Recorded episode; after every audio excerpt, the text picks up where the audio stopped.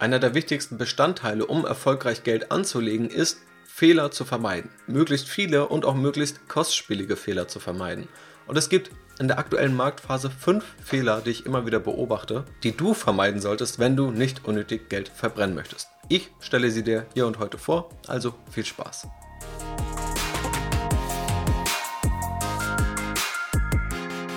Ja, ich bin Janis vom Aktienrebell Podcast und heiße dich hier natürlich herzlich willkommen. Ich versuche dir hier möglichst fundiertes Wissen mit an die Hand zu geben, damit du dein Geld dauerhaft erfolgreich anlegen kannst und selbst in der Lage bist, Anlageentscheidungen zu treffen und auch unabhängig von Bankberatern, Niedrigzins von Bankberatern und Niedrigzinsen wirst und auch in der Lage bist, schlechte Anlageratschläge, die es da draußen zuhauf gibt, zu erkennen. Heute soll es um Fehler gehen. Und da gibt es typische Fehler, die Anleger quasi immer machen, die auch psychologisch irgendwo bei uns im Gehirn verankert sind. Hier soll es aber mal vor allem darum gehen, welche Fehler heute gemacht werden. Also gerade durch die Marktentwicklung, die wir erleben oder auch das, was wir die letzten ein, zwei Jahre an den Märkten gesehen haben, dass dadurch immer wieder Fehler auftauchen.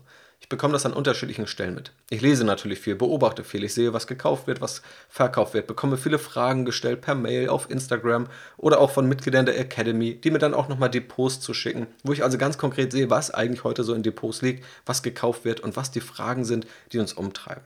Und da gibt es fünf Dinge, die ich immer wieder beobachte, die ich dir hier mal mitgeben möchte, wo du dann für dich prüfen kannst, ob du vielleicht selber schon diese Fehler begangen hast oder begehst, um sie dann abstellen zu können. Fehler Nummer eins ist eine verschobene Renditeerwartung. Wenn auch ich über die Aktienmärkte spreche, dann geht es ja auch oft um Statistiken, um Durchschnittswerte. Und dann können wir feststellen, dass Aktienmärkte langfristig um etwa 7 bis 9 Prozent pro Jahr gestiegen sind in der Vergangenheit. Einige Aktienmärkte vielleicht noch ein bisschen stärker, wie in den USA, da gab es auch mal 10 oder 11 Prozent. Und das variiert auch nochmal je nachdem, welchen Zeitraum man sich jetzt genau anschaut. Diese Durchschnittswerte sind aber eben genau das, sie sind Durchschnittswerte. Und wenn man dann mal vier Jahre anlegt, dann wird man feststellen, da gibt es dann vielleicht mal ein Jahr mit plus 10%, eins mit plus 20%, eins mit plus 30%, aber auch mal eins mit minus 25%. Oder auch mal ein, zwei Jahre, wo vielleicht auch mal gar nichts passiert. Also wir haben diesen Durchschnittswert, aber innerhalb dieses Durchschnitts ist es eben auch noch volatil. Es gibt eben diese Schwankungen. Und wer dann mal in der Praxis investiert hat, der wird wahrscheinlich nachvollziehen können, dass es in der Theorie alles ganz einfach klingt. Also man sagt, ja klar, ich habe verstanden, es gibt Schwankungen, ich muss sie einfach aushalten. Ich weiß ja, dass es irgendwann wieder bergauf geht. Und dann investiert man in der Praxis, schaut mal ins Depot, vielleicht täglich, vielleicht wöchentlich, sieht, oh, da habe ich ja schon wieder Geld verloren. Das schwankt aber wirklich ganz schön stark und sind jetzt stärkere Bewegungen, als ich sonst so hatte auf dem Girokonto. Aber so ist es dann oftmals in der Praxis gerade am Anfang. Diese verschobene Renditeerwartung kann also zum einen daraus kommen, dass man eben nicht wirklich noch versteht, was hinter Durchschnittswerten steckt. Gerade aktuell gibt es aber noch ein eher anderes Problem, nämlich dass diese Renditeerwartung, diese durchschnittliche Renditeerwartung viel höher ist und dass diese Schwankungen quasi gar nicht mehr erwartet werden. Der erste Punkt, diese höhere Renditeerwartung, die rührt meines Erachtens nach daher, dass viele angefangen haben, sich mit der Geldanlage entweder 2021 oder 2020 zu beschäftigen, vielleicht auch mit Beginn der Corona-Pandemie. Gerade die Aktien, die für viele beliebt waren, die haben da wirklich Verdopplung, Verdreifachungen hingelegt. Und dann reden wir ja über eine Wertsteigerung von 100% oder auch 200%. Und jetzt mal zum Vergleich. Wir reden eigentlich über langfristige, durchschnittliche Entwicklung von Aktienmärkten von 8%, vielleicht 9 oder 10%, wenn wir mal optimistischer sind für den Durchschnitt. Und hier gibt es Anleger, die legen los und erzielen mal eben 100%. Und das stelle ich immer wieder fest, dass diese 8, 9, 10% dann fast schon als langweilig gelten. Dabei sind das, wenn man das langfristig und möglichst konstant erzielt, sehr, sehr gute Renditen, die sich sehr gut für Vermögensaufbau und auch Vermögenssicherung eignen. Aber vielleicht schaust du auch dann heute ins Depot und du siehst mal eine Aktie und vielleicht ist die ja in anderthalb Jahren um 15% gestiegen. Dann ist das objektiv gesehen doch ein gutes Ergebnis und dann würdest du wahrscheinlich wieder so investieren. Es kann sich aber schlecht anfühlen, wenn in der gleichen Zeit es Leute gab, die in eine andere Aktie investiert haben, die sich dann verdoppelt und verdreifacht hat. Man muss natürlich auch dazu sagen, durch die letzten Monate hat sich vieles von diesem Kursanstieg schon wieder korrigiert. Aber ich habe immer noch das Gefühl, dass viele gar nicht mehr wertzuschätzen wissen, was vielleicht 8%, 10, 15 oder 20% in einem Jahr schon ausmacht und dass es sehr gute Ergebnisse sind historisch für den Aktienmarkt und dass es weit weg von der Normalität ist, dass man einfach mal so 100% oder auch 50% mit einzelnen Aktien macht und dass das das Ziel sein muss oder das Ziel sein sollte. Im Gegenteil, ich glaube langfristig ist es sehr gefährlich, genau solchen Aktien nur hinterher zu jagen und dann schon bei 20% Gewinn unzufrieden zu sein. Ich selbst habe mich dabei auch schon erwischt. Ich habe ja zuletzt auch davon erzählt, dass ich Netflix Mitte 2020 gekauft habe und Ende 2021 verkauft habe. Und die Rendite, die lag bei plus 38 Prozent. Und da gab es auch in dem Zeitraum Aktien, die natürlich deutlich stärker gestiegen sind. Aber objektiv gesehen sind plus 38 Prozent in nicht einmal anderthalb Jahren natürlich ein hervorragendes Ergebnis. Gerade der Absturz danach hat wahrscheinlich auch gezeigt, dass der Verkauf jetzt von der Begründung zumindest nicht ganz falsch war.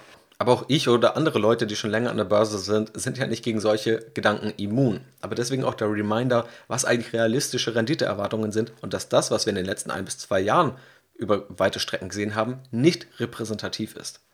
Und der zweite Punkt, den habe ich gerade schon so leicht angeteasert, und zwar, dass wir uns dieser Volatilität gar nicht mehr bewusst sind oder uns nicht bewusst waren, bevor es eben zu diesem Absturz kam, gerade von vielen Technologieaktien und Wachstumsaktien. Weil wir hatten eine lange Zeit, wenn wir mal bis zur Finanzkrise 2008, 2009 zurückgehen, wo es quasi nur bergauf ging. Und nicht nur am Aktienmarkt, sondern bei fast allen Vermögenswerten. Auch am Immobilienmarkt hat man das ja gesehen.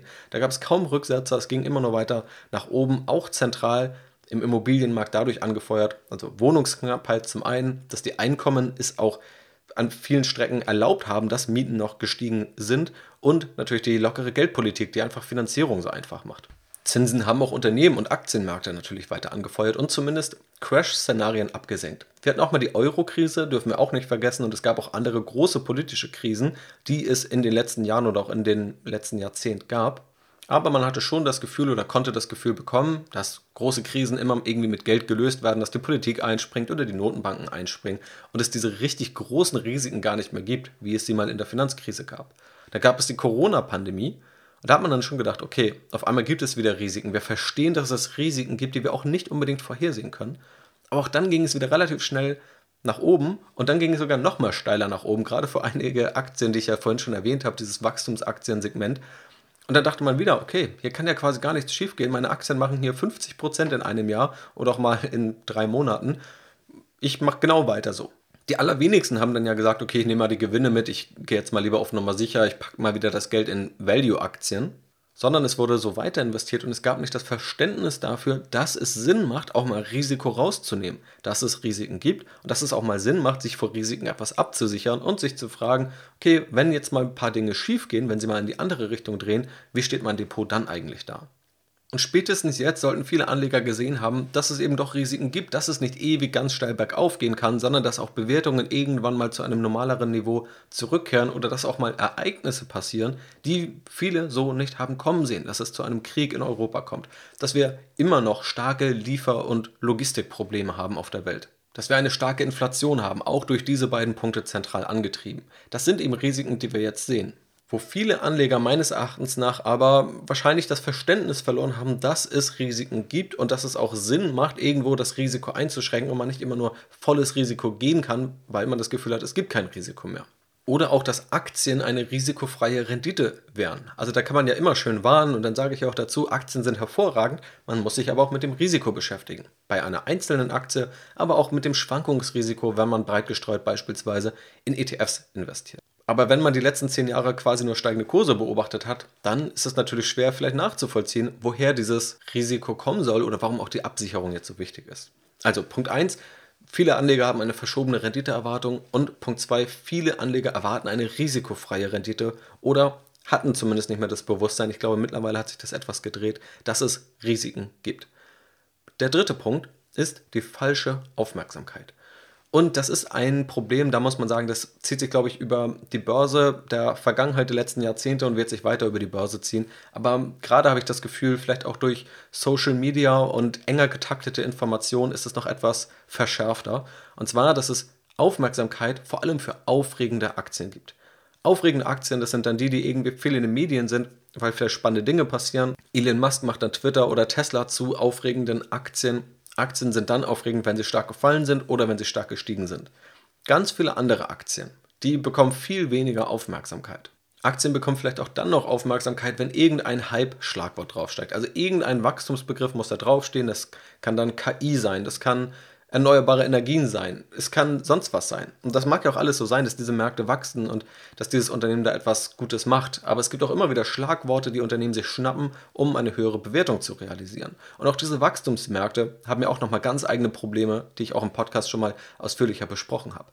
Gerade habe ich aber das Gefühl, dass dieses Erhaschen von Aufmerksamkeit eben auch das Geschäftsmodell von vielen Medien ist, also von irgendwelchen Börsenzeitschriften oder natürlich auch überall bei Social Media, wo es auch mittlerweile sehr viele Finanzinfluencer gibt, die letztendlich auf Views, auf Klickzahlen optimieren. Also ein Schema, wo man auch sagen muss, das haben die jetzt nicht erfunden, sondern das gibt es ja auch bei Banken, bei Fonds, bei Börsenzeitschriften schon seit Ewigkeiten. Aber es wird eben darauf optimiert, was gerade Aufmerksamkeit zieht und nicht unbedingt, was jetzt inhaltlich sinnvoll ist. Und das ist, glaube ich, ein Problem, das ist vielen, denke ich, auch irgendwo bewusst, aber man verfällt dem dann doch vielleicht mal. Dass man vielleicht doch denkt, wow, hier ist jetzt diese Superstrategie mit Wunderrendite, vielleicht klappt es ja doch. Oder vielleicht hat da eine Person doch tatsächlich das Wissen, dass eine Aktie sich garantiert verdreifachen wird in den nächsten zwei Jahren.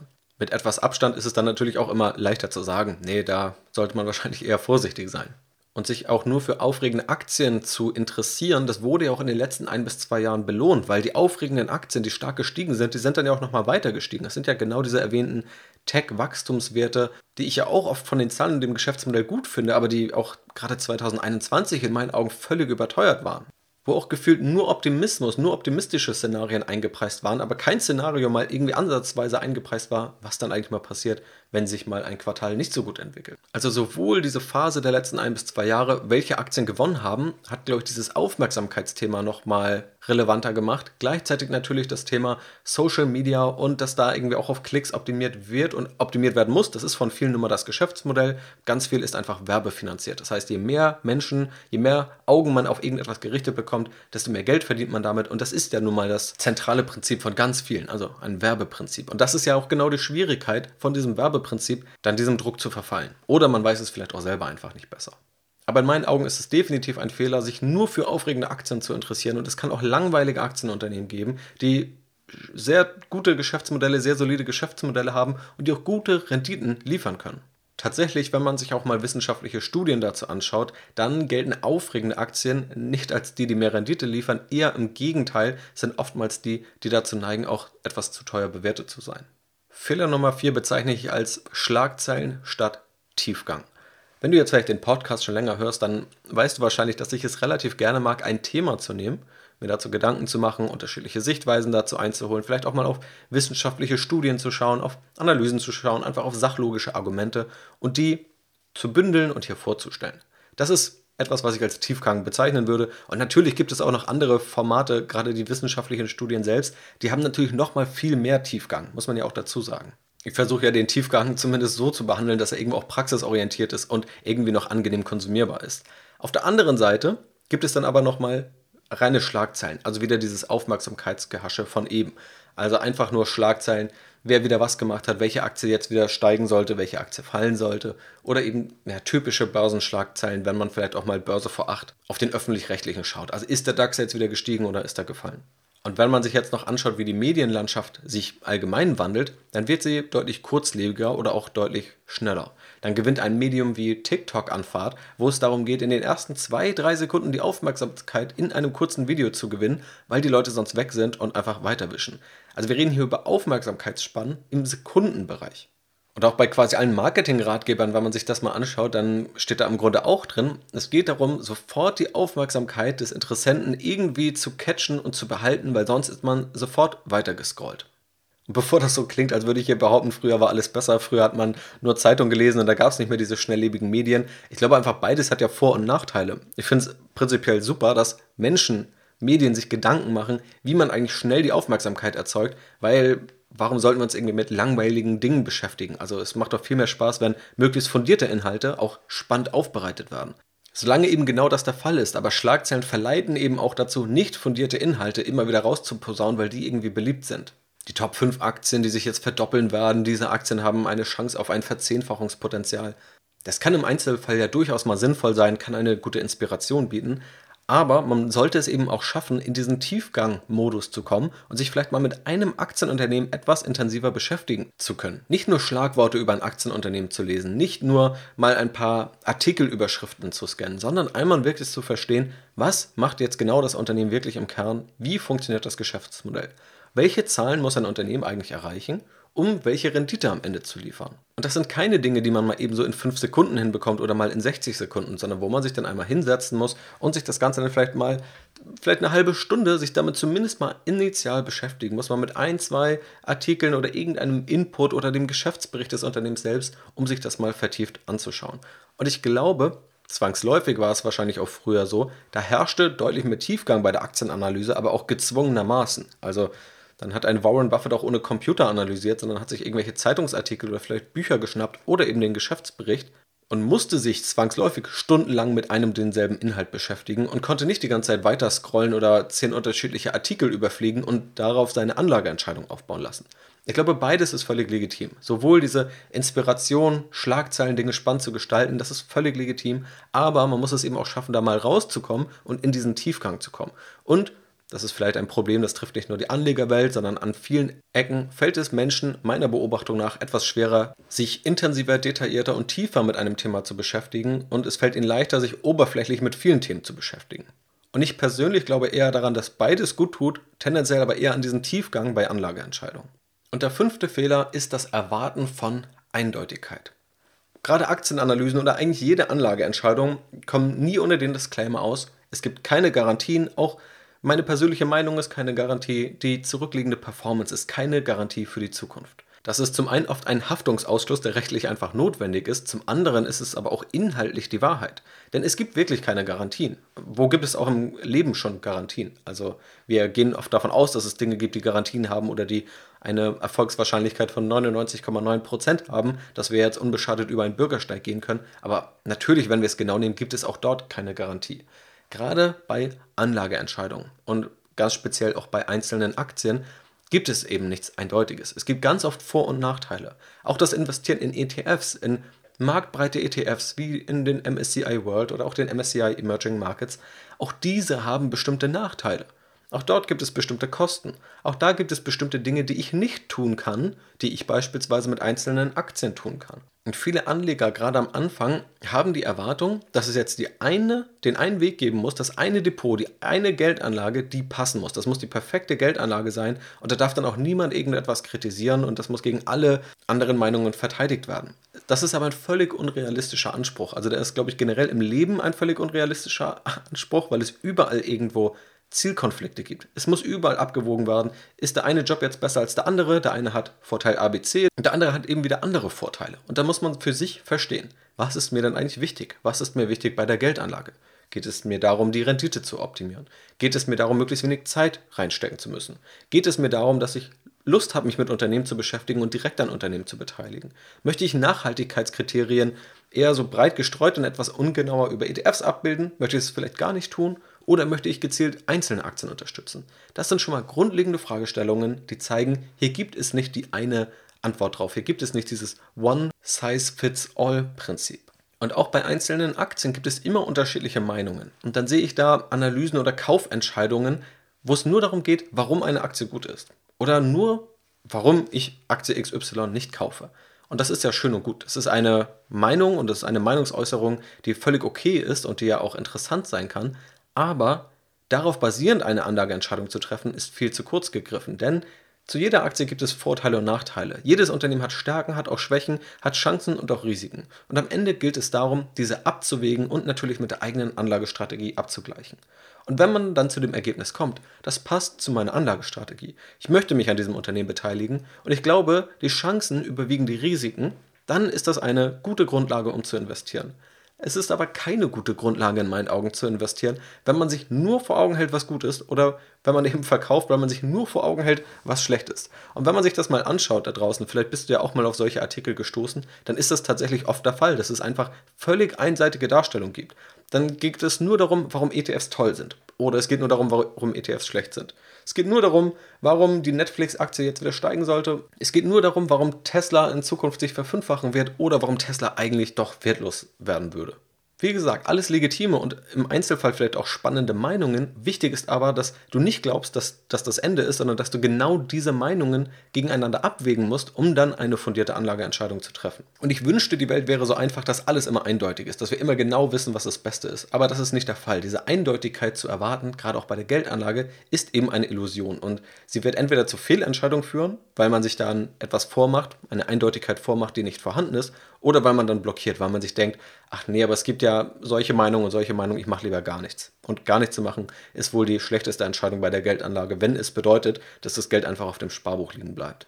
Und das sind damit die fünf Fehler, die ich heute immer wieder beobachte und die du in meinen Augen vermeiden solltest. Und ich habe ja auch gesagt, einige dieser Fehler, da erwische ich mich selber auch mal dabei, dass ich hier, selbst nach jetzt über zehn Jahren Anlageerfahrung und diesem intensiven Beschäftigen mit der Geldanlage, natürlich auch mal merke, dass ich zu einem solchen Fehler tendiere. Also nochmal kurz zusammengefasst, Fehler Nummer eins: die verschobene Renditeerwartung, dass eine zu hohe Renditeerwartung vorherrscht dann Fehler Nummer zwei, dass man nicht mehr wirklich versteht oder nicht mehr wirklich verstanden hat, dass Risikoabsicherung auch Sinn macht und dass eine Risikobetrachtung auch sinnvoll ist. Fehler Nummer drei, dass die Aufmerksamkeit aktuell fast nur aufregenden Aktien gilt, aber genauso auch langweilige Aktien oder langweilige Anlageklassen interessant sein können. Viertens, dass Schlagzeilen mittlerweile den Tiefgang deutlich dominieren und dass man mindestens beides braucht, eher sogar etwas mehr Tiefgang bei der Geldanlage. Und fünftens, dass man eine Eindeutigkeit erwartet, die es so bei der Geldanlage nicht gibt.